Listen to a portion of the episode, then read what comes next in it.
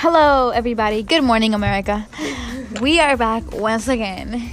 This is our fourth podcast, and we are Say No to IRS. I'm Carla Gomez, and this is Say No to IRS. Okay, so in the last couple episodes, we've been talking about how how we should abolish the 16th Amendment. Like, it takes away money from our parents, or like we can use it for college funds or food to people that are poor out there. I think it's you know not fair. I'm saying that we should use our money on different things. Like we could also pay bills and like what Francisco said, like stuff like that. We need. Uh, okay, like m- my name is Brian, and um, just like the other episodes, I still think that IRS is stupid.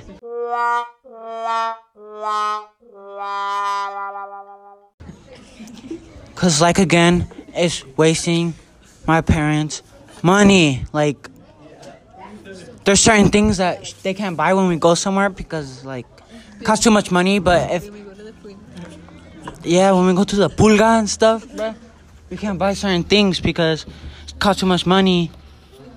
And that's the money that the government takes away from us. I mean, like, your parents could have a Ferrari right now if there's, like, no IRS. So, yeah, say no to the IRS. I'm Carla Gomez. In the last podcast, we had talked about the 16th Amendment and why we should abolish it. I think that one reason we should abolish it is because it's taking away money.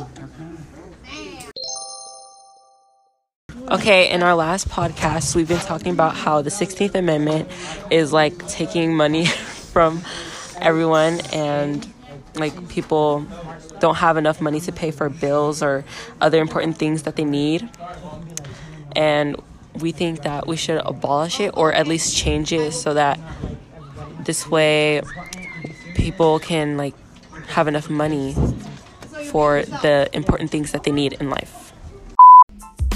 We are saying No to IRS. Thank you for listening to us. Mwah.